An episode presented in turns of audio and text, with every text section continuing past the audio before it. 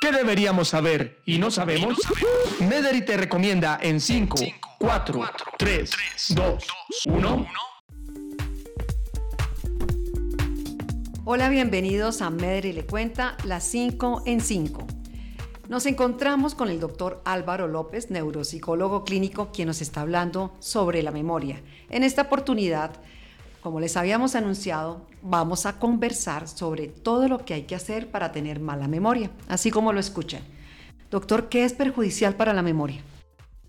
Ana María, muchísimas cosas porque la memoria, si bien es cierto que es una función cerebral, una función cognitiva que se ha depurado con los años de la evolución, de la selección natural, también es muy frágil para muchas cosas, para los estilos de vida, para cómo nosotros nos desarrollamos cotidianamente.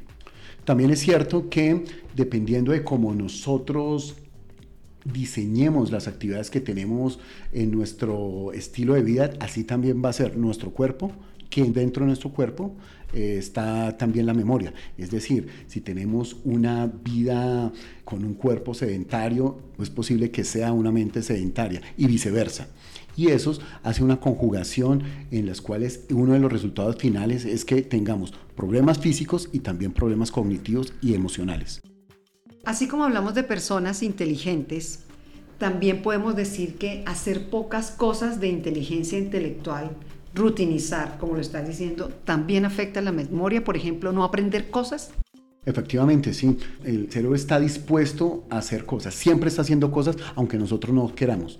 No obstante, si hay una actividad que es estable en el tiempo, que no es exigente, pues sencillamente no hay una motivación para que el cerebro eh, especialice las áreas que ya tiene destinadas o que produzca otras interconexiones neuronales que produzcan nuevos conocimientos.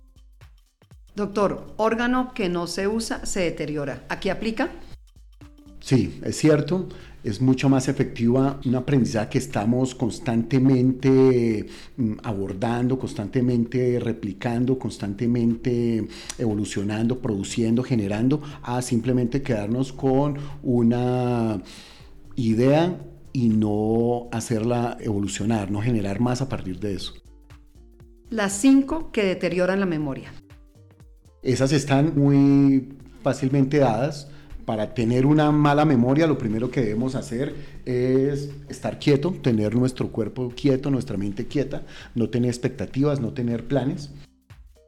Segundo que debemos tener para tener mala memoria es tener una alimentación nutricionalmente deficiente. Todo esto que llamamos las dietas proinflamatorias, que son la puerta de entrada a enfermedades como la diabetes mellitus tipo 2, las deficiencias de vitamina D o las deficiencias de vitamina B12, que pueden generar cambios cognitivos y que está comprobado que la deficiencia o el mal curso de este tipo de sustancias en el cerebro, en el cuerpo, redundan en un deterioro cognitivo. Como tercero, eh, estar triste, llevar una vida melancólica, no tener un estilo emocionalmente activo, emocionalmente feliz. Realmente esta es una de las preocupaciones incluso dentro de las, las vivencias cotidianas. Cuarto, dormir mal tenemos dificultades para establecer pautas de higiene de sueño, no dormimos lo suficiente por las razones que sea, por razones emocionales, por razones laborales. Exactamente no sabemos por qué dormimos, pero sabemos que si no dormimos bien, muchas cosas se pueden alterar. En este caso, la memoria y muchas otras cosas. Y como, como quinto, saturarse de actividades más de las que son sostenibles en el tiempo. Esto es lo que muchos llaman las multitareas, nuestro cerebro, si bien es cierto, es sano, pero le estamos exigiendo más de lo que efectivamente ha sido diseñado. Y esto es, tenemos una volqueta que carga dos toneladas de una manera muy eficiente, pero con el tiempo hemos eh, exigido y ahora está cargando 3, 4 toneladas y va a redundar en una, en una falla mecánica tarde o temprano.